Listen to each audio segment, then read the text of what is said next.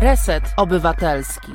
Dzień dobry, witam Państwa e, w drugim odcinku Trzech Groszy.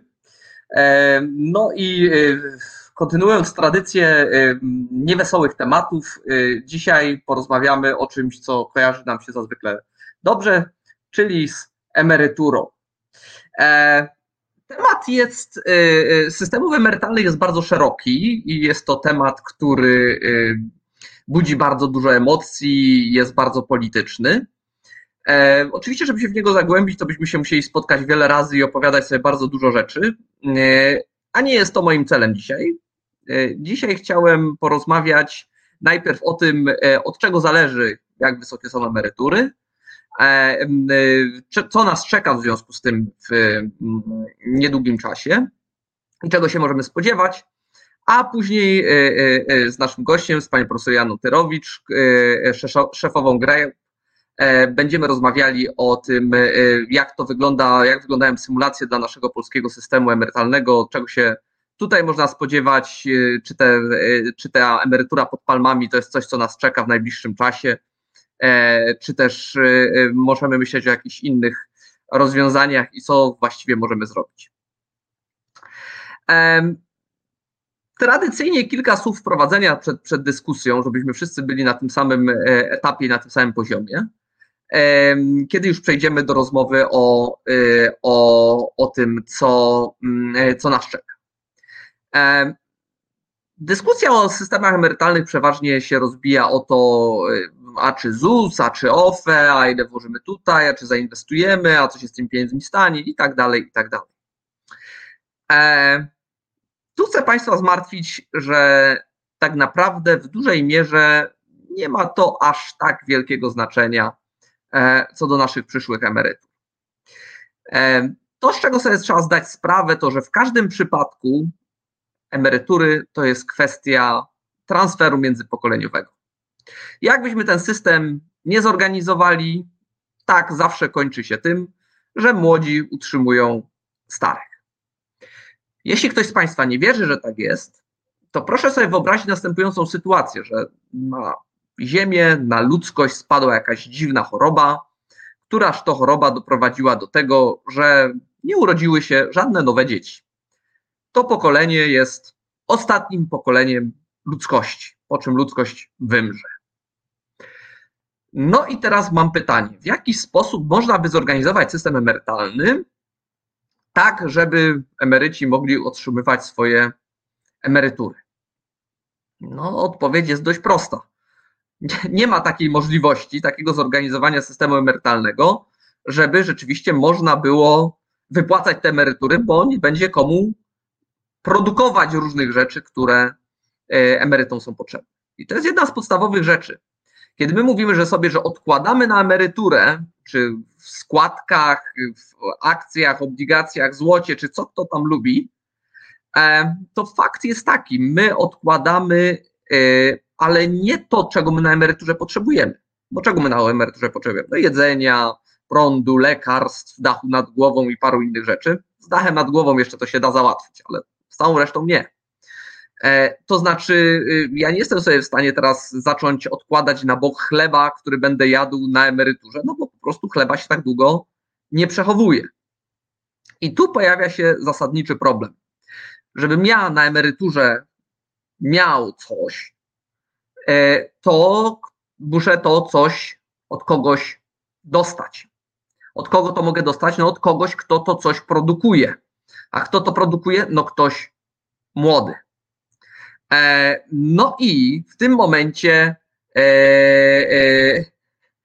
e, i w tym momencie, proszę Państwa, sytuacja staje się dość jasna. Młodzi muszą dać starym to, co oni potrzebują. Muszą. Dają. Pytanie, co ich przekonuje do tego, żeby jednak dawali? No i tutaj odpowiedzi jest kilka jedna odpowiedź może być taka, że młodzi będą dawali starszym, dlatego że obieca im się, że jak oni sami będą starzy, to ci następni młodzi im znowu dadzą. Tak? Czyli to jest taka, yy, takie perpetuum mobile pod tytułem ja się dzisiaj dokładam do tych starych, bo mam obietnicę, że jak sam będę stary, to, to znowu młodzi dadzą mniej. I tak to się po prostu kolejnymi pokoleniami będzie przenosić. Tak działa ZUS. Tak? W ZUS-ie, wbrew temu, co wam mogą przysyłać koperty z napisem, ileż tam odłożonych z pieniędzy na koncie moim ZUS-owskim, tam nie ma żadnych pieniędzy odłożonych. Tak? To jest tylko zapis cyferek pod tytułem, że ja tyle wpłaciłem, tak? pomnożone po drodze przez różne współczynniki waloryzacji i tak dalej. To nie są żadne pieniądze. To jest tylko taki zapis, ile ja włożyłem do tego systemu. E, natomiast e, e, te pieniądze, które ja wpłacam co miesiąc, po prostu natychmiast znikają w portfelach bieżących emerytów. Mm, druga opcja, która jest czasem stosowana w systemach emerytalnych, to jest to, że młodzi niekoniecznie dzisiaj dają cokolwiek starszym, tylko gromadzą majątek i jak przychodzą na emeryturę, to zaczynają ten majątek sprzedawać po kawałku i za, w ramach wymiany za ten majątek dostają na bieżące jedzenie, y, y, lekarstwa, czy co tam jeszcze innego potrzebują. I to jest druga opcja, to jest taka opcja typu OFE, tak, czy teraz PPK, to znaczy gromadzę jakąś kubkę, gromadzę, gromadzę czegoś, co tam rzeczywiście jest, nie tak jak w ZUS-ie, że tam jest tylko zapis taki wirtualny, tylko coś, co rzeczywiście jest, jakieś akcje, jakieś obligacje, tego typu rzeczy. No i jak przyjdzie co do czego, ja będę na emeryturze, no to ja po kawałeczku te akcje, obligacje będę sprzedawał i coś za to y, kupował. Tak. E, więc to są takie dwa pomysły, jak ten y, y, system emerytalny można zorganizować. E, no i proszę Państwa, u nas żyjemy wciąż takim mieszanym, że trochę jest tak, trochę jest tak, ale często są dyskusje takie, że ok, w tym ZUS-ie ten ZUS to on się kiedyś załamie, a to, co sobie odłożę na kubkę, to to jest moje pewne ja dzięki temu będę mógł, e, będę mógł sobie żyć na wysokim poziomie w trakcie mojej, e, e, w trakcie mojej emerytury. No tylko, że problem jest taki, że tak jak powiedziałem, to jest zawsze uzależnione od tego, ilu mamy młodych, a ilu mamy starych. Jeśli młodych jest dużo, a starych relatywnie mało, to każdy z młodych kopsnie tam troszeczkę, i ci starzy będą mogli opływać w luksusy na tej emeryturze i mieszkać pod palmami. I wszyscy są zadowoleni. Jeśli sytuacja jest jednak na odwrót, to znaczy młodych jest mało, a starych jest dużo, no to w tym momencie, żeby chociaż tych starych utrzymać przy życiu, trzeba będzie tym młodym zabrać bardzo, bardzo dużo. Co pewnie im się nie spodoba i o czym też sobie porozmawiamy. E, więc zasadniczo zdrowie systemu emerytalnego zależy od sytuacji demograficznej, jak dużo mamy młodych, jak dużo mamy e, starych. E, no to sobie zobaczmy, jak to wygląda. Poprosiłbym o e, duży obrazek numer jeden, żeby tutaj wrzucić, jak to tam wygląda kwestia naszych urodzeń a, a, a, a w stosunku do starych. To jest, proszę Państwa, policzona średnia, e, suma krocząca 12 miesięcy, to znaczy pokazuje, ile w, przez ostatnie 12 miesięcy się urodziło dzieci, e, a z drugiej strony, ilu umarło osób, to przy okazji jeszcze. E, tutaj taki element, bo coś zastanawialiśmy się, jak się zaczął lockdown, czy po lockdownie będzie bardzo dużo urodzonych dzieci, czy, czy bardzo dużo rozwodów. Nie znam danych co do rozwodów, ale widać, że dużo dzieci się po lockdownie nie urodziło czyli efekt y, braku teleranka i tak dalej raczej tutaj nie zadziałał. Widzimy tutaj generalnie y, y, duży spadek liczby urodzin i jak widać, pomysły na to, żeby je wspierać jakimiś 500 plusami na przykład, wydają się być tutaj bardzo słabo działające. Tak? Było pewne odbicie po, zaraz po wprowadzeniu 500 plus, ale to potrwało rok i właściwie jesteśmy dużo poniżej poziomu sprzed wprowadzenia 500 y, plusa. E, no oczywiście to, co widzimy u góry, to, to są e, zgony i to jest zupełnie inna historia, o której możemy sobie kiedyś jeszcze po drodze e, porozmawiać. Ja bym teraz prosił też znowu obrazek numer dwa duży, na którym zobaczymy, jak wygląda mniej więcej teraz nasza piramida populacyjna. E, dla tych z Państwa, którzy nie wiedzą, to jest piramida populacyjna, to jest po prostu taki wykres, który pokazuje, ilu mamy ludzi e, w danym wieku, tak? Czyli tutaj mamy w pierwszej linii są dzieci 0 do 4, później 5, 9 i tak dalej, i tak dalej. E, co tu jeszcze jest ciekawe, to jest na zielono mamy ludzi, którzy pracują, tak? Czyli de facto, jak na to spojrzymy, ci na zielono utrzymują wszystkich, tak? Czy z tego powodu, że ktoś nie, nie pracuje, bo nie chce, bo jest za młody, bo się uczy, bo jest już na emeryturze, to, co jednak wyraźnie widać, to jest to, że ludzie w wieku powyżej 65 lat praktycznie u nas nie pracują. Tak? Ten, ten, ten, już nawet powyżej 60 lat bardzo mało osób mm, e, pracuje. I w chwili obecnej e, już widać pewne problemy z naszym systemem, o których za chwilę, ale popatrzcie Państwo, jak wygląda to w, za, za, za lat kilkadziesiąt. Poproszę trzeci obrazek.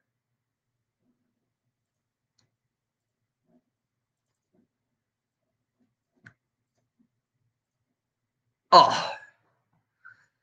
I tutaj widać, to i tak jest y, y, y, prognoza bardzo optymistyczna, która pokazuje, że, że, że nam się młode pokolenia aż tak szybko nie kurczą, jak wydaje się, że, że, że, że się mają kurczyć.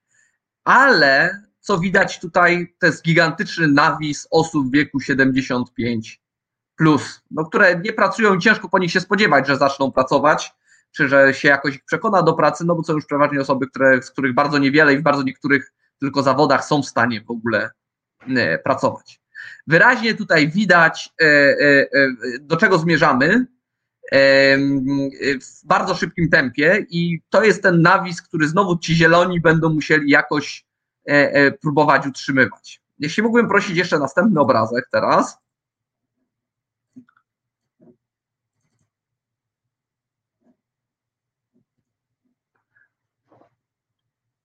To jest liczba emerytów. Jak widać, ta liczba nam dość gwałtownie e, e, e, przyrastać.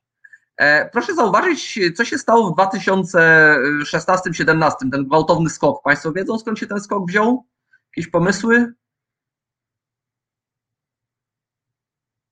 To było oczywiście co? Obniżenie wieku emerytalnego, kiedy wszystkie osoby, które tylko mogły, no nie wszystkie, poprawmy się, 80% osób uprawnionych przeszło na emeryturę. To było oczywiście w dość gwałtownym kontraście do tego, co mówili rządzący, że wcale ci ludzie nie przejdą na emeryturę, bo się to nie opłaca, bo, e, bo e, te emerytury będą niskie i tak dalej, i tak dalej. E, na co to się przekłada? No co się przekłada? No możemy zobaczyć na następnym obrazku jeśli mogę prosić.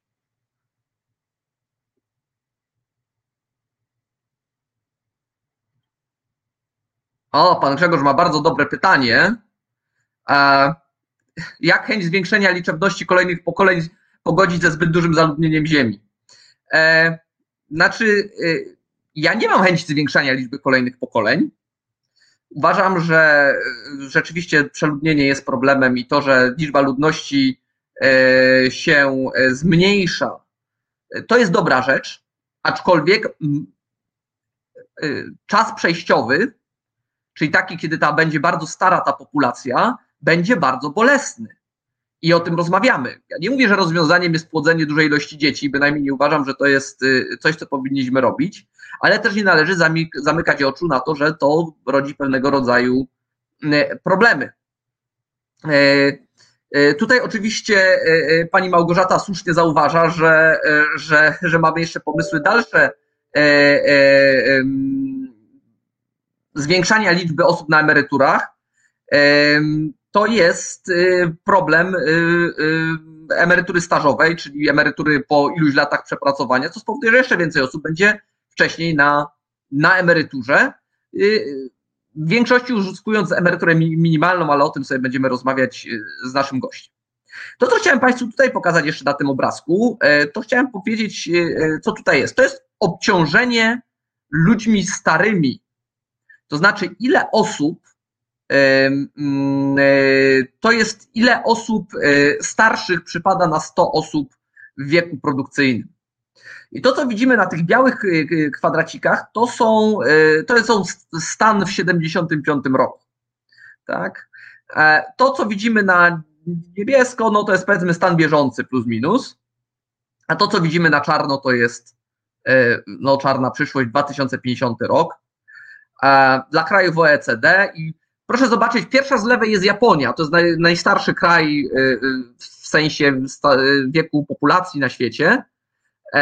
No i, i, i co widzimy, tam już się opowiada o tym, jak to jest wielki problem z, tym, z, z tą starą populacją. Za lat kilkadziesiąt to będzie dwa razy gorzej prawie. Ale żeby się tak nie wyżywać na Japonii, to ja proponuję, żebyście Państwo poszukali sobie Polski. I ta Polska znajduje się bliżej prawej.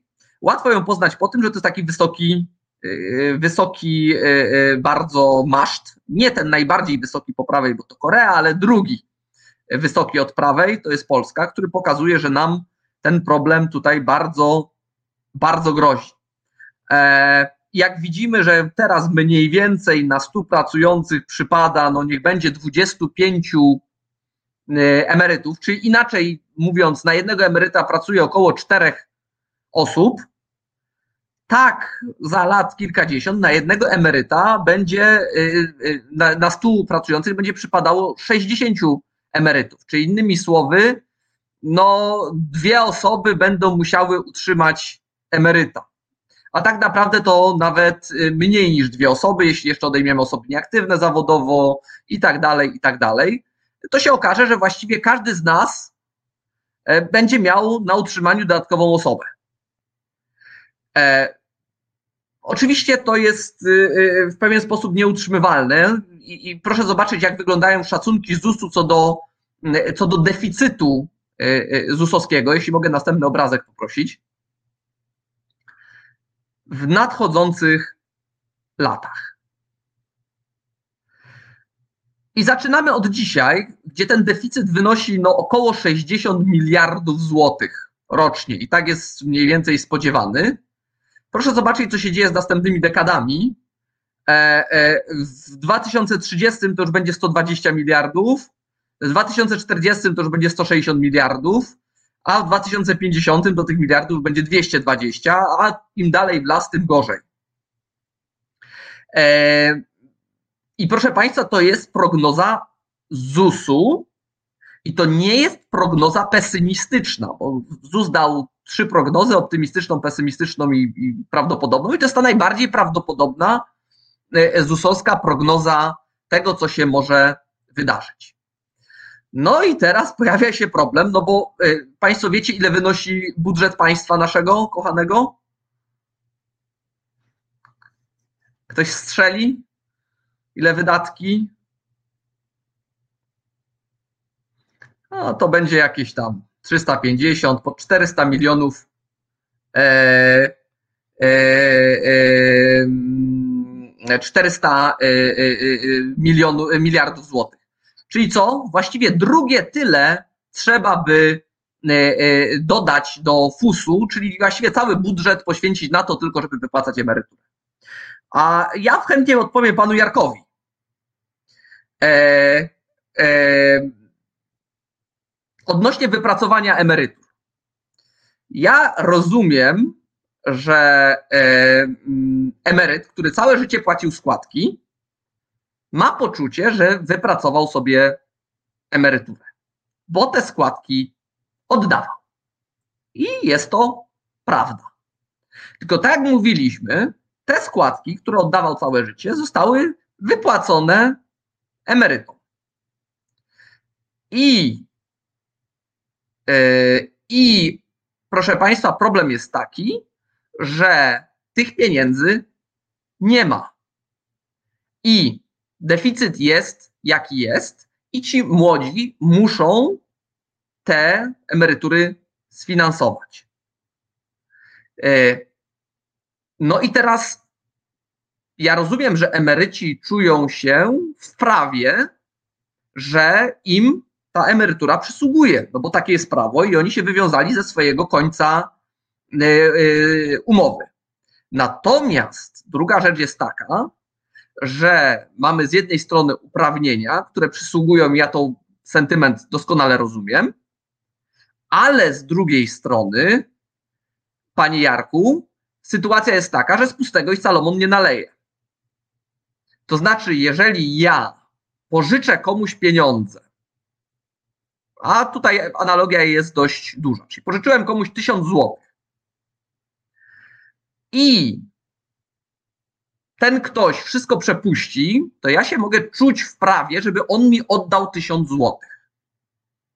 Natomiast on mi tego tysiąca nie odda, bo on go nie ma. I taka jest rzeczywistość. Można się na nią obrazić. I można powiedzieć, że ja tutaj wypracowałem te pieniądze i dlaczego ja ich nie mam z powrotem. No nie mam, bo taka jest sytuacja, jaka jest. I skoro jest taka sytuacja, jaka jest, to pojawi się moment, w którym te pieniądze się nie pojawiają. A skoro się nie pojawiają, no to trzeba sobie z tym problemem jakoś poradzić. Jakkolwiek wszystkie strony będą czuły się w pewien sposób e, uprawnione do swoich świadczeń. Emeryci do tego, żeby uzyskać swoją emeryturę, a młodzi do tego, żeby im na przykład nie zabrać 60% pensji albo lepiej, żeby te emerytury wypłacić. I każdy z nich, każda ze stron będzie miała tutaj swoje racje i te strony pewnie się będą musiały jakoś dogadać. I nie ma tu wielkiego znaczenia, czy było OFE, czy nie było OFE, które miało swoje jakieś niewielkie wady, ale pomysłem głupim wcale nie było. I dzisiejsze PPK nie jest niczym innym jak tym OFE, tylko troszkę inaczej opakowanym, w trochę innych zasadach i tak dalej, i tak dalej. Ale to nie wina OFE. Tych młodych nie ma nie z powodu tego, że jest OFE. A, do, a wracamy do punktu wyjścia, że problemem zasadniczym tutaj systemu emerytalnego jest tego, e, żeby e, pojawiło się OFE.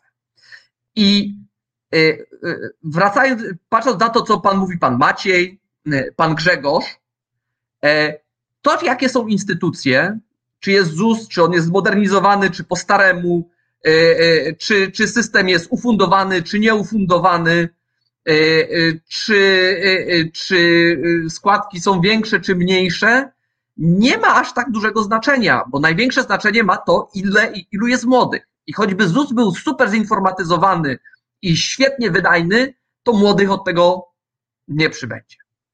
A jakie są tego skutki i czego się w związku z tym możemy spodziewać, porozmawiamy sobie z naszym gościem po przerwie. A na razie zapraszam na przerwę. Słuchasz Resetu Obywatelskiego. Reset Obywatelski działa dzięki Twojemu wsparciu. Znajdź nas na zrzutka.pl. Dzień dobry. Dzień dobry. Witamy. Bardzo dziękuję za zaproszenie. Bardzo dziękuję za przyjęcie zaproszenia. E, rozpoczęliśmy o, e, e, zaczęliśmy od niewesołych, e, niewesołych wieści i wiem, że pani chciałaby się tutaj odnieść od ostatnich moich słów, więc może od tego zaczniemy. Jasne, znaczy wszystko, co pan powiedział, było prawdą, mieli w Polsce inny system emerytalny niż mamy. Ten system emerytalny, który mamy dziś w Polsce, został fundamentalnie zreformowany w 1999 roku uwaga publiczna była skupiona na tym, że wtedy powstało OFE, ale ważniejsze jest to, że zmieniliśmy naturę systemu emerytalnego. Mhm. E, ta natura polega na tym, że e, w skrócie mówiąc, i to chyba dotarło jakoś powszechnie do ludzi, dostaniesz to, co wpłaciłeś, co oznacza, że nie ma żadnego znaczenia, ile jest młodych.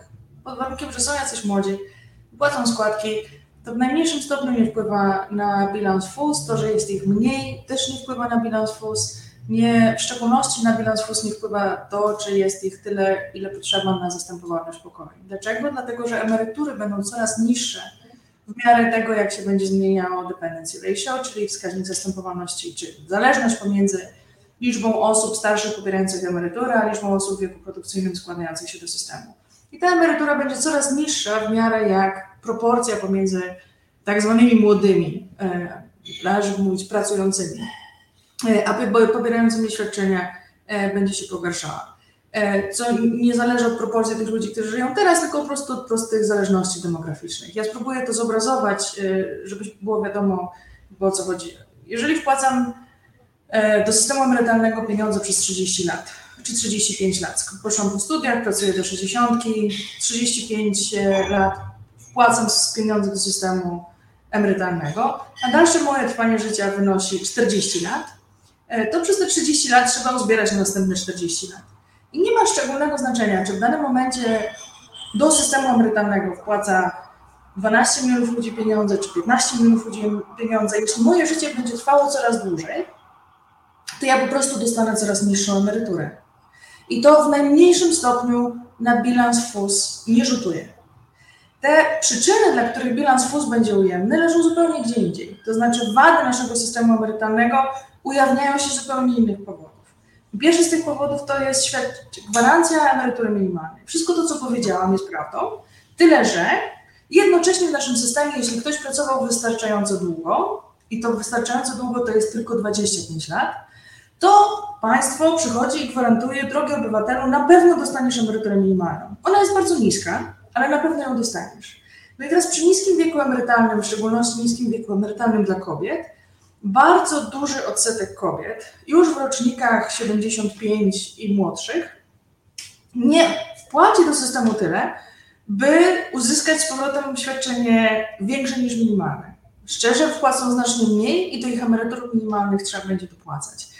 I to jest jakby fundamentalna wada naszego systemu emerytalnego. Deficyt WUS, FUS nie bierze się z tego, że mamy mało młodych, tylko z tego, że osoby strasznie wcześnie, strasznie młodo opuszczają rynek pracy, w związku z tym bardzo długo świadczenie pobierają, a za krótko do systemu wpłacają. I to jest pierwsze i najważniejsze źródło deficytu FUS. Gdyby to w jakichś liczbach wyrazić, to to jest między 4,5% PKB. I to jest ta, ta dziura, 4,5% PKB. Gdybyśmy nie zrobili reformy systemu emerytalnego w 1999 roku, to z przyczyn demograficznych, które wtedy miały znaczenie, czyli ile jest młodych, pracujących, ile jest starszych i tak ta dziura sięgałaby 8% PKB. Czyli jakby sobie porównywać te dwa światy, w starym świecie mielibyśmy dziurę na poziomie 8, w nowym świecie z powodu emerytury minimalnej w połączeniu z niskim wiekiem emerytalnym to jest 4,5%. Jeśli wydłużymy wiek emerytalny, w szczególności ma to znaczenie zwiększenie z 60 do 65 dla kobiet, z 65 do 60 dla mężczyzn, dla mężczyzn nie jest aż tak dużą różnicą, ale z 60 do 65 dla kobiet jest fundamentalnie e, ważne. Jeśli ten proces wydłużymy, to jesteśmy w stanie obniżyć tę dziurę w ZUS do mniej więcej 1,5% PKB, bo wyniesiemy całą masę kobiet z ubóstwa emerytalnego do wyższych emerytur, przez to, że będą dłużej pobierały, wpłacały do systemu, a krócej e, pobierały świadczenie. Drugim powodem, dla którego ZUS ma dziurę, to jest to, że nikt się nie uczy od demografów. Ekonomiści uważają, że są bardzo mądrzy, ja sam jestem ekonomistą, też jestem przekonana, że jesteśmy super mądrzy i nie słuchamy demografów. Teraz na czym polega problem z tym, że my nie słuchamy demografów? Nasze trwanie życia się wydłuża. A kiedy ZUS nalicza emerytury, to w każdym roku nalicza je tak, jakby się nie wydłużało. Czyli jakby dzisiejszy rocznik przechodzący na emeryturę, czyli na przykład dzisiejsi 65-latkowie, mieli dalej żyć tak długo, jak to miało miejsce w przyszłości. A powód, dla którego zrobiliśmy system, reformę systemu emerytalnego jest taki, że życie się dalej wydłuża. I teraz ten błąd, to, że GUS daje złą cyferkę do ZUS i ZUS jest prawnie zobowiązany, żeby z niej korzystać, to jest następne 1,5% PKB. Także te liczby, które Pan pokazuje, e, widziałam wykres o dużym deficycie w FUS-ie, nie biorą się z tego, że mamy za mało młodych. Nasz system jest odporny na liczby pracujących. Natomiast nie jest odporny na błędy, które wprowadziliśmy do systemu, czyli niski wiek emerytalny w połączeniu z gwarancją, gwarantowaną minimalną emeryturą oraz błędne tablice przeżycia. No i jeszcze jest trzeci element, to znaczy stary portfel tak zwany. To- Choć ten portfel, yy, jest jeszcze trzeci, yy, jest jeszcze trzeci element, stary portfel, prawda? Czyli yy, ludzie, którzy są jeszcze w systemie starym. Choć to będzie wygasało, prawda? Tak, ale to jest przejściowe w tym sensie, że jakby kiedy my będziemy emerytami, to ten portfel już wygaśnie, potencjalnie cały czas będziemy spłacali obligacje niezbędne do wyemitowania, żeby spłacić te zobowiązania, no ale to kiedyś trzeba zrobić. Znaczy to jedyne rozwiązanie to jest rozstrzelać tych ludzi od razu, ale powiedzieć, sorry, nie płacimy waszych emerytur. No to ani jedno, ani drugie nie jest ani społeczne, ani humanitarne, więc no wiadomo było, że te przejściowe koszty się pojawią i te koszty należy sfinansować długiem, tutaj nikt nie ma wątpliwości. Ja bym się tutaj nie chciał skupiać na deficycie FUS-u jako takiego, e, bo to chyba nie jest w tej dyskusji też do końca najistotniejsze, e, ale to, o czym żeśmy rozmawiali, e, że elementy demograficzne koniec końców mają jednak wpływ na to, że ogólny poziom emerytur spada. E, Oczywiście to zależy też od tego, że ludzie pracują krócej, no bo wiadomo, liczba utrzymujących do utrzymywanych, ta proporcja się nam zmienia. No ale kwestie demograficzne doprowadziły koniec końców do tego, że musieliśmy zrezygnować ze starego systemu ZUS-owskiego, było nie było. A i przeszliśmy na ten system, w którym teoretycznie dostajemy to, co, to, co zostało, to, to, to co wpłacamy. Pytanie pozostaje takie, bo tutaj to, o czym pani mówi, tam emerytura minimalna, no właściwie bierze się stąd, że jeśli bierzemy pod uwagę to, że dostajemy to, co wpłacamy, to rozbijamy się czasem, czy w wielu przypadkach, o minimum egzystencji, powiedzmy, tak? To znaczy, matematycznie się system zamyka, deficytu on nie ma, a ludzie umierają z głodu i nie o to chodzi w systemie y, emerytalnym, prawda? Pomoc społeczna, czyli dalej budżet państwa, czyli wszystko jedno, nie? No, czyli wszystko jedno, tak? Schodzi, sprowadza się to i tak do tego, do tego samego. Oczywiście jednym z rozwiązań y, y, jest podnoszenie wieku emerytalnego, to zresztą nie tylko u nas się y, odbywało wcześniej. Mimo wielkiej niepopularności, tutaj pani mówiła o tym ratowaniu kobiet z ubóstwa emerytalnego, one nie bardzo chciały być ratowane z tego, z tego ubóstwa emerytalnego wyraźnie. Jeśli mogę, e, e, to ja, ja na przykład widziałam strajkujących hutników na ulicach Warszawy, którzy nie chcieli, żeby im wiek emerytalny podnosić z 65 do 67, natomiast e, kobiet jako takich, strajkujących przeciwko podnoszeniu stopniowemu od 60 do 67, osobo nie widziałam. Te, te narracje na temat wieku emerytalnego zdominowały, związki zawodowe, które są w Polsce z różnych względów silnie zmaskulinizowane i odnosiły się głównie do debaty o tym, czy to jest 65 czy 67 dla mężczyzn. To czy to jest 60 dla kobiet, moim zdaniem jakimś super ważnym elementem debaty publicznej jak dotąd nie było. A trochę mam inny odbiór tego. Natomiast moje pytanie tutaj brzmi, czy to już jest y, y, po jabłkach, bo te duże y, roczniki, liczne roczniki już przeszły na emeryturę. Czy teraz podnoszenie wieku emerytalnego u nas właściwie cokolwiek zmienia albo zasadniczo zmienia sytuację? No ale te liczne roczniki nie będą jeszcze żyły tak długo jak pan i ja. Bo Pan mówi o kwestiach demograficznych. Ja bym bardzo chciała, żeby to było super jasne na koniec naszej rozmowy. Demografia to są dwa aspekty. Pierwszy to jest ile się rodzi dzieci, drugi to jest jak długo żyjemy. Dla naszego systemu ten pierwszy jest bez znaczenia, możemy go zabić. On w ogóle nie wpływa na to, jak funkcjonuje nasz system emerytalny. Ma znaczenie tylko to, jak długo żyjemy i jak długo nasze życie dzielimy na okres pracy i okres pobierania świadczenia. Bo na samo, samo długość życia też nie ma wpływu, tylko jak podzielimy ten, ten cały okres, tak? I teraz wydłużanie dalszego trwania życia wymusza na nas zmianę podzielenia tej proporcji. To nie może być tak, że wydłużamy tylko okres emerytury, a nie wydłużamy okresu pracy. Zmienia się też charakter naszej pracy. E, coraz mniej osób ma pracę, która jest obciążająca fizycznie. W związku z tym dyskusja o tym, żeby wiek emerytalny wydłużać, ani nie jest tylko polska, ani szczerze mówiąc, poza niektórymi kręgami nie budzi aż tak szerokich kontrowersji, no ale w Polsce budzi. Polsce budzi wygląda na to, że można przegrać wybory taką decyzją, prawda? Przynajmniej się ją postuluje jako jedną z elementów, jako bardziej niepopularna i która mogła kosztować e, e, sporo, spory poziom poparcia. I pewnie to jest nieuchronne, tak czy inaczej. Natomiast ta dziura, która się dzieje na bieżąco i na to, na co patrzymy, i ci ludzie, którzy przechodzą na tą emeryturę już w tym wieku, e, i, i, i pewnie nie uda się ich przywrócić na rynek pracy, bo u nas niestety ta aktywność na rynku pracy po przejściu na emeryturę jest, jest mizerna. I to obciążenie na skarb państwa jednak spada, czy to przez deficyt FUS, czy przez pomoc społeczną, czy przez jedno i drugie tak naprawdę. E, no to więc pozostaje pytanie, w jaki sposób to można uratować, tą, tą, tą, tą sytuację. Znaczy, jeśli spojrzeć na to w szerszej perspektywie, czyli nie tylko patrzymy, że kraj raj, sami na siebie, tylko na wszystkie kraje regionu, a kraje regionu są ciekawe dlatego, że wszystkie mają taki sam system emerytalny jak my. E, kraje Europy Zachodniej takie reformy jak my w latach 90. nie zrobiły. Część zrobiła częściową, część e, wdrożyła inny sposób powiązania wysokości emerytury z liczbą lat na emeryturze, ale nie taki jak my. Natomiast w naszym regionie wszystkie kraje mają mniej więcej tę samą zasadę funkcjonowania systemu emerytalnego. Nie wszyscy zrobili to z tymi samymi błędami, co my.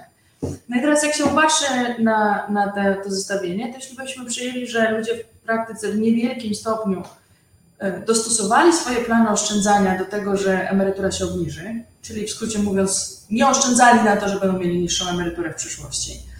E, czyli przyjmiemy takie założenie, e, to oczywiście skala ubóstwa na emeryturze dramatycznie rośnie we wszystkich krajach. Rośnie z poziomu kilkunastu, dwudziestu paru procent. Czechy, Węgry, Słowacja, Rumunia, Bułgaria. to są te kraje, dla których zrobiliśmy analizę, do około 40 paru procent e, za 45 lat.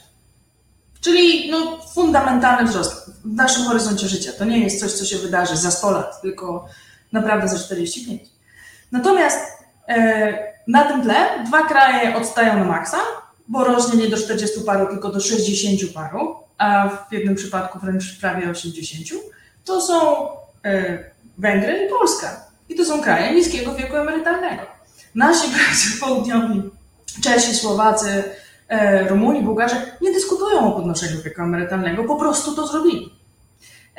I to, że to zrobili, przełoży się na to, że będą mieli po prostu mniej ubogich starszych ludzi. Oczywiście jest otwarte pytanie, ale to nie jest do ekonomisty pytanie, czy możliwa jest demokracja, w której jest mnóstwo biednych emerytów? To znaczy, czy w takiej demokracji bieżący system emerytalny zostanie? No ale to mówię, no nie do nas, nie? W sensie o tym trzeba rozmawiać z politykami. Natomiast na dziś jesteśmy absolutnym liderem błędów w systemie emerytalnym, takich błędów, których, nie napraw- których, których po prostu nie naprawiamy. W sensie, że one są oczywiste, są proste. To, żeby GUS brał inną tabelkę do ZUS-u, to jest wewnętrzna decyzja prezesa GUS. To są proste sprawy do naprawienia, nie? E, ale tego nie robimy. No bo y, konsekwencją takiej innej tabelki byłyby niższe emerytury przyznawane dzisiaj i to by się zaraz skończyło y, kosmiczną awanturą oczywiście, prawda? Dlaczego mi nie chcą dać coś, co ja sobie wypracowałem? Ale tego mi się tak e, nie, nie, nie rozpędzała, bo ludzie zazwyczaj nie wiedzą, jaka emerytura im grozi, więc e, moment, w którym idą do GUS, do ZUS i mówią, proszę najdź mi emeryturę, to jest ten moment, w którym w praktyce odkrywają, e, ile to będzie, co oznacza, że to nie byłoby takie namacalne, jak publiczna dyskusja o podnoszeniu wieku emerytalnego. To by można było zrobić po cichu. Natomiast to jest po prostu kwestia niekompetencji urzędów, które w Polsce mamy i braku zrozumienia podstaw demografii, a nie jakiegoś politycznego, podstępnego planu, jakby tutaj uniknąć gniewu przechodzących na emeryturę w tym roku. Kolejna rzecz jest taka, że byłoby, było nie było, ten deficyt w jednej czy drugiej stronie jednak muszą młodzi sfinansować. Zresztą nie tylko deficyt, bieżące emerytury też. No co z tego, że ja dostanę tyle, co wpłaciłem, jak przecież tych pieniędzy tam nie ma. Prawda? Te pieniądze się biorą z bieżących wpływów. Jeśli by się nagle zniknęli wszyscy młodzi, to nagle jednak ta kwestia demograficzna i czy ci młodzi są jest istotna. Tak? No bo jak oni by parowali, no to bardzo Gdybyśmy przyjęli robocze założenie, że to są pracujący, a nie młodzi, to znaczy nie mówimy o dwudziestolatkach, bo to się kojarzy z młodymi, tylko o wszystkich okay. między 19 a 60 rokiem życia, no to już mniej racjonalny staje się argument, że oni gdzieś mogą zniknąć, okej? Okay? Rozumiem, znaczy i tak, i nie. Ja sobie wyobrażam zupełnie swobodnie sytuację, jeśli rozmawiamy o jakimś political fiction, tak, że władze w dużej mierze przejmują staży polityczną, tak, pojawia się Krajowa Partia Emerytów i Rencistów, Poniekąd widać to już dzisiaj pod pewnymi względami, na przykład, nie wiem, 13, 14 emerytury i różne inne rzeczy, które się dzieją, no to jest po prostu zabieganie o ten elektorat, było, nie było. Co też ma wpływ na deficyt usług, było, nie było. I teraz oni będą w stanie politycznie narzucić swoją wolę tego, żeby jak najwyższe te świadczenia utrzymać, stojąc na stanowisku zrozumiałem z jednej strony, że ja sobie wypracowałem tą emeryturę, więc chcę ją dostać. I, i, i koniec łatwo sobie wyobrazić w takiej sytuacji, no nie wiem, zachowania podobne do tego, co się działo zaraz po wejściu do Unii Europejskiej. Znaczy, że ci pracujący, żeby już nie nazywać ich młodymi, albo przynajmniej jakaś znacząca ich część w pewnym momencie po prostu spakuje walizki i wybierze się pracować w jakieś inne miejsce, gdzie tak dociśnięci nie będą. Czy, czy, czy w tych analizach kwestie zachowań migracyjnych, znaczy ile, ile ci młodzi są w stanie, dobrze, nie młodzi, pracujący, ile oni są w stanie wytrzymać? Zanim zmienią swoje zachowania. Pierwsze, na co bym chciała zwrócić uwagę, to że jeśli będziemy rozpatrywali taki scenariusz, że trzeba skąd wziąć pieniądze na sfinansowanie tego deficytu, to te pieniądze musi wziąć budżet centralny na siebie, a nie FUS, bo FUS co do zasady nie ma takiej możliwości, co oznacza, że nie dostosowujemy składek, które są spersonalizowane i mogę je odczuć, tylko podatki. Podatki powszechne w Polsce, tendencja jest taka, że dostosowuje się podatek od konsumpcji. Jak brakuje pieniędzy, to podnosimy VAT. Co jest jakby z pewnej perspektywy patrząc podatkiem, który obciąża wszystkich, to znaczy i pracujących, i emerytów, a jednocześnie jest to podatek, gdzie w Polsce cały czas jest dość duża przestrzeń do podnoszenia w porównaniu do innych krajów e, Unii Europejskiej. To znaczy, gdyby Pan miał porównywać, jaką część swojej konsumpcji przeznacza Pan na VAT, wydając pieniądze na podobny budżet, koszyk konsumpcji w Polsce i w Niemczech, to nadal płacimy więcej VAT w Niemczech niż w Polsce. Czyli gdybyśmy stosowali ten podatek jako sposób finansowania dziury e, ze względu na błędy emerytalne, bo to w ten sposób należy e, nazwać, to cały czas tańsze będzie podatkowo życie w Polsce niż w Niemczech e, i w związku z tym pomysł migracyjny nie jest tak bardzo atrakcyjny, bo podnoszenie składki w dzisiejszym systemie emerytalnym w praktyce oznacza podniesienie emerytury w przyszłości, a nie poprawienie bilansu ZUS. Jest bardzo ważne, żeby to rozumieć. Nie ma sensu podnosić składki. Nie, nie, to nikt nie mówi tutaj o podnoszeniu składki. To chodzi o dociśnięcie podatkowe oczywiście e, w taki czy inny sposób. Oczywiście e, VAT dotyczy wszystkich, ale skoro my dołożymy VAT-u też e, niepracującym czy emerytom, no to trzeba będzie musieli im odpowiednio skompensować tą minimalną emeryturą, żeby znowu nie uderzyć w, w, w próg egzystencji, prawda? I, i, I koniec końców i tak to musi spaść na być może tych bogatszych emerytów, którzy dostają wyższe emerytury oraz oraz tych pracujących było, nie było. A tych, a tych mających minimalną emeryturę szacujemy, że będzie? Bardzo mi się podoba Pana logika, że coś trzeba będzie zrobić z emeryturą minimalną, żeby ona odzwierciedlała koszty życia, bo jest to logika, której absolutnie nikt w Polsce nie stosuje od 1992 roku. To znaczy w 1992 roku ktoś ustalił poziom emerytury minimalnej, kierując się jakimś koszykiem konsumpcji wówczas i od tamtej pory jest to kwota, którą ktoś raz na jakiś czas podnosi mniej więcej o wskaźnik inflacji ta kwota w najmniejszym stopniu nie odnosi się dzisiaj do koszyka konsumpcji emeryckiego. I od wielu lat wielu specjalistów od zabezpieczenia społecznego, którzy patrzą na to z perspektywy ubóstwa, przełożenia koszyka konsumpcji na jakość życia, na zdrowie osób starszych, na ich zdolność zabezpieczenia leków, rehabilitacji i czego tam jeszcze potrzeba, ci wszyscy ludzie przychodzą i mówią, nie wiemy skąd wzięliście tę liczbę, która jest dzisiaj emeryturą minimalną, poza tym, że paru ministrów kilka razy ją zaokrągliło, bo lubią okrągłe liczby, 1000 zł jest lepsze niż 992,70. E, no to poza jakby sympatią dla liczb okrągłych, ta kwota w najmniejszym stopniu nie jest powiązana na dzisiaj z kosztami życia na emeryturze, z koszykiem konsumpcji emerytalnej, z minimalnym koszykiem konsumpcji na emeryturze, nie odzwierciedla rosnących kosztów opieki zdrowotnej, jest w ogóle znikąd. Jest jakby przyjechał ktoś z Marsa, przywiózł i powiedział 1250-14, to tyle ma. Żadnego związku. Więc to, co Pan mówi, co jest super logiczne i tak powinno być, to tak nie jest. Gdyby emerytura minimalna rzeczywiście zaczęła odzwierciedlać koszty życia na emeryturze, to dziura w ZUS-ie z tego powodu byłaby jeszcze większa bo to świadczenie musiało być wyższe. I nie jest sposobem zapełniania e, tej luki, żeby emeryci sobie mogli na cokolwiek pozwolić, raz na jakiś czas jedna i taka sama kwota dla wszystkich emerytów, którą media błędnie nazywają 13 albo 14, bo to nie jest tak, że ktoś dostanie swoją 13 emeryturę, tylko dostaje jakąś magiczną kwotę, którą ktoś gdzieś znowu wymyślił, bo jest ładna i okrągła, e, a, nie ma to żadnego związku ani z jego, powiedziałam, deficytem na poziomie konsumpcji, ani z wysokością jego świadczenia, ani w ogóle z niczym Ale e, swoją drogą te dodatkowe płatności tutaj mi się wydają być o tyle dodatkowo szkodliwe, że są zupełnie pozasystemowe. To znaczy, to jest jakiś dobry wujek przyjechał, wyciągnął portfel i tutaj mi dał. Ja teraz mam być wdzięczny temu wujkowi, bo może mi da znowu, a może mi nie da i to teraz jak tego wujka będę bardziej lubił, to dostanę, jak tamten mi da coś jeszcze. I tutaj wracamy do politycznego problemu y, gerontokracji. Ale biorąc pod uwagę, że emerytura minimalna będzie obowiązywać no, prawdopodobnie większość emerytów, jeśli nie przytłaczającą większość emerytów, to czy my idziemy de facto w stronę, w stronę emerytury obywatelskiej? Około 80% w naszych rocznikach, pana Emanuel. No tak. No to, to jest emerytura obywatelska de facto, prawda? Na to próbujemy od wielu lat w badaniach zwracać uwagę, że y, przez brak działań E, a czasem wręcz błędne działania, lądujemy w systemie, którego nikt nie chce. Bo jakby dzisiaj zapytać Polaków, czy chcą mieszkać w świecie niskich, równych emerytur, to na to pytanie wszyscy odpowiadają nie. Po pierwsze, mnóstwo ludzi się przyzwyczaiło do koncepcji, ile wpłacę, tyle wypłacę, więc przyzwyczaili się do koncepcji, że jak gdzieś więcej zarabiają, to chcą również więcej wypłacić. E, jest mnóstwo ludzi, którzy się przyzwyczaili do koncepcji, bo patrzą za oknem, nie? że emeryci to nie jest dzisiaj najbiedniejsza grupa społeczna i oni nie chcą być ubodzy.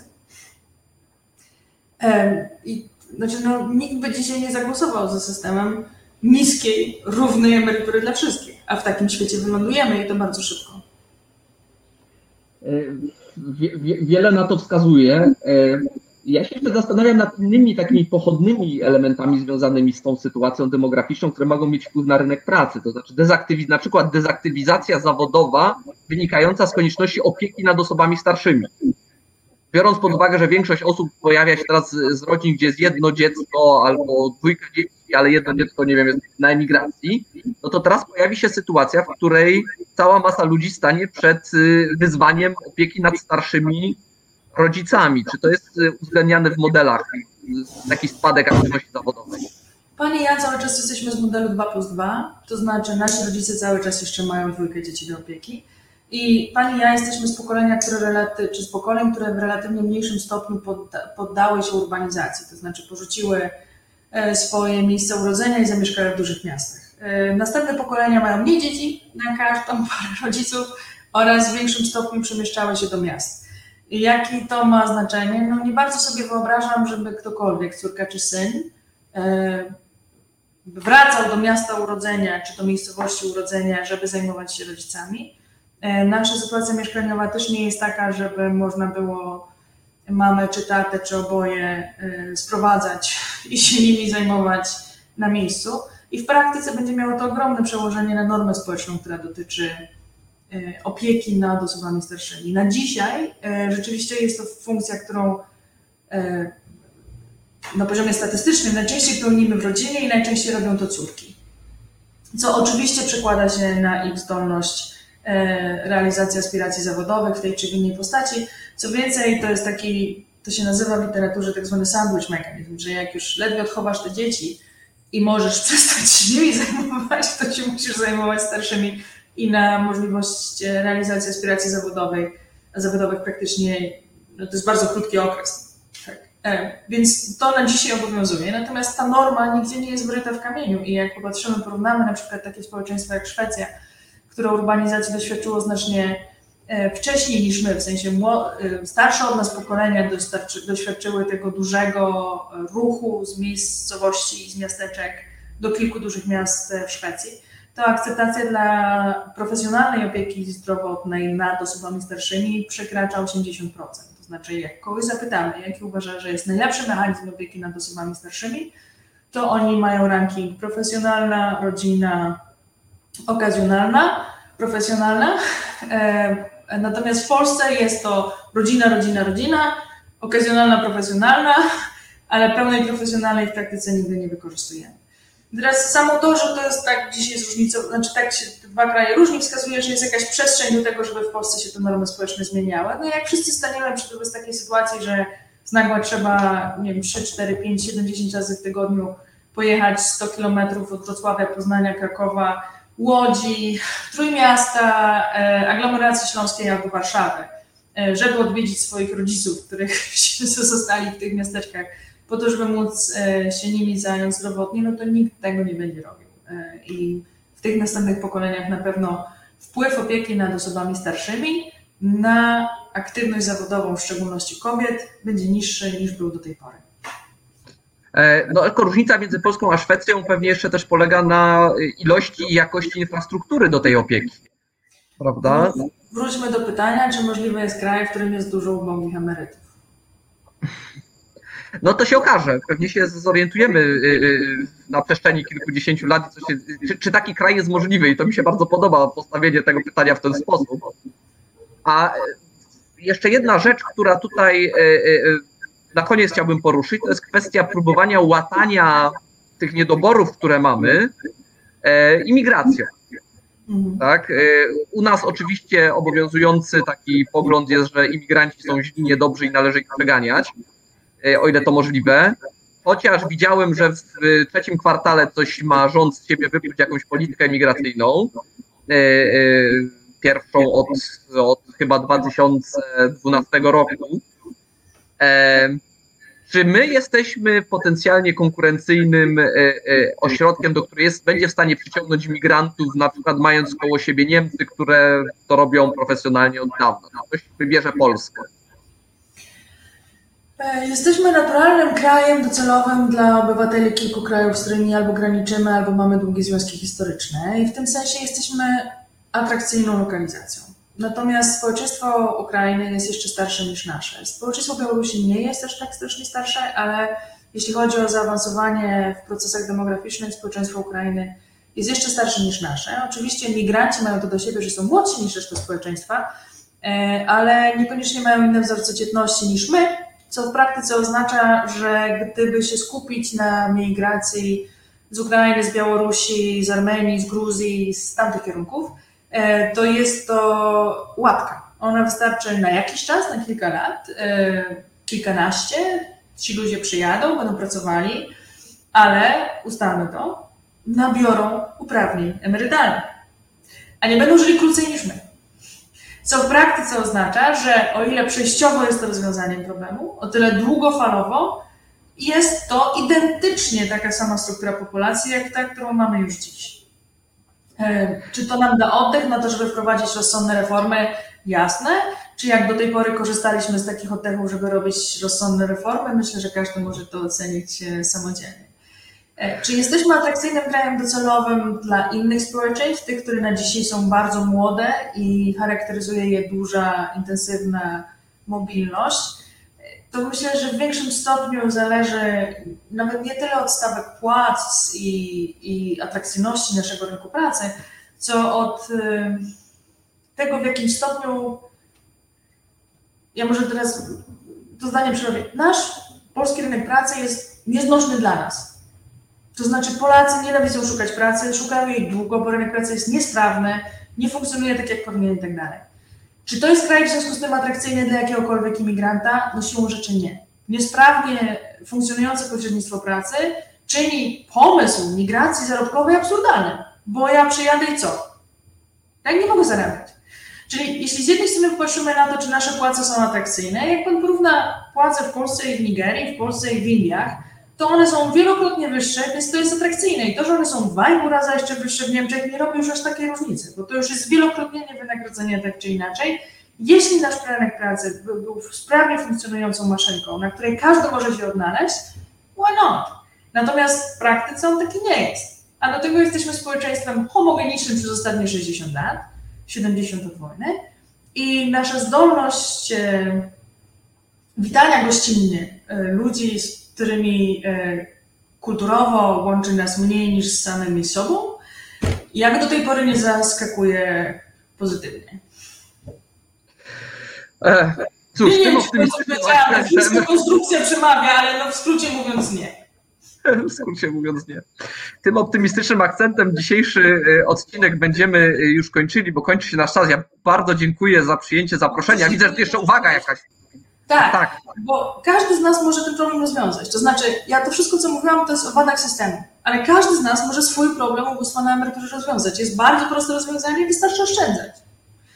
30% jak się ma 30, 40% jak się ma 40, 50% rocznych dochodów potem i sayonara. Nie obchodzą nas y, wady i, i błędy tego systemu. Inwestowanie w nieruchomości to oszczędzanie, nawet jeśli na kredyt na końcu mamy nieruchomość. Liczenie na spadki to jest jakaś forma zbierania kapitału. Musimy się zatroszczyć sami o siebie, bo ten system po prostu nie zadziała. E, o tutaj bym chętnie jeszcze porozmawiał na ten temat. Być może, e, e, e, być może jeszcze jakieś spotkanie zrobimy, jeśli by się Pani zgodziła nas jeszcze odwiedzić. E, Dziękuję bardzo za przyjęcie zaproszenia i do zobaczenia. Do widzenia. Dziękuję bardzo. E, I w ten sposób dobiegliśmy do końca. Realizacja e, mnie e, pogania, że już czas na kolejny program. E, Dziękuję Państwu bardzo za dzisiejszy, e, dzisiejsze spotkanie i e, zapraszam e, za tydzień. Za tydzień będziemy rozmawiali e, na czasie o cyberbezpieczeństwie. A tymczasem życzę dobrego wieczoru. Dziękuję. Reset Obywatelski. To był program Resetu Obywatelskiego. Subskrybuj nasz kanał na YouTube, obserwuj na Facebooku i Twitterze.